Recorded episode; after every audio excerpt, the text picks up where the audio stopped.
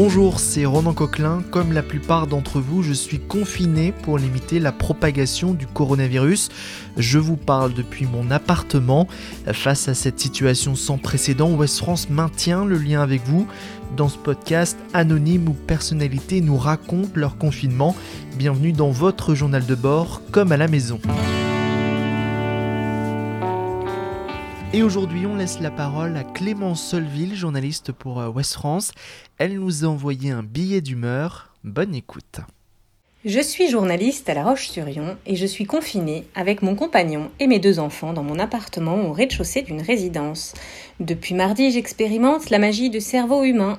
Quelques jours de confinement et il produit déjà des réflexions et des questions que je n'aurais jamais imaginées. Par exemple, si je mets une laisse à un bébé de 18 mois, pourrais-je justifier mon déplacement au titre des besoins de mon animal de compagnie?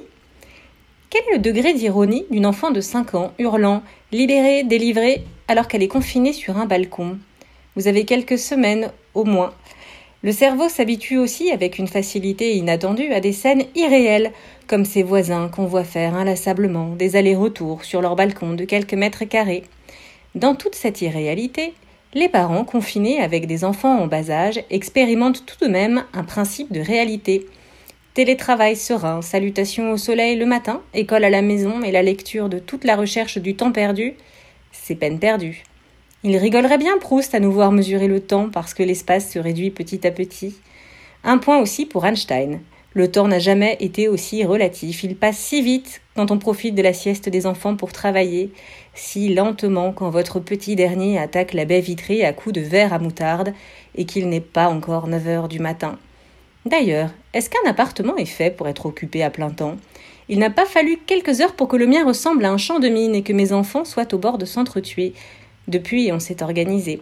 Internet a du talent et les conseils pour survivre au confinement avec ses enfants ne manquent pas. L'humour non plus. Depuis mardi, WhatsApp chauffe. On s'échange les meilleures blagues entre parents qu'on a vu passer ou qu'on invente. La Reine des Neiges chante confinée, crotte de nez et sa vidéo fait se poiler les copains. On s'endort tard après avoir bien rigolé, les yeux rivés sur le téléphone. Proust attendra. On a tout le temps. Retrouvez cet épisode ainsi que nos autres productions sur le mur des podcasts et aussi sur notre application Ouest France. N'hésitez pas à nous mettre 5 étoiles si vous avez aimé ce programme.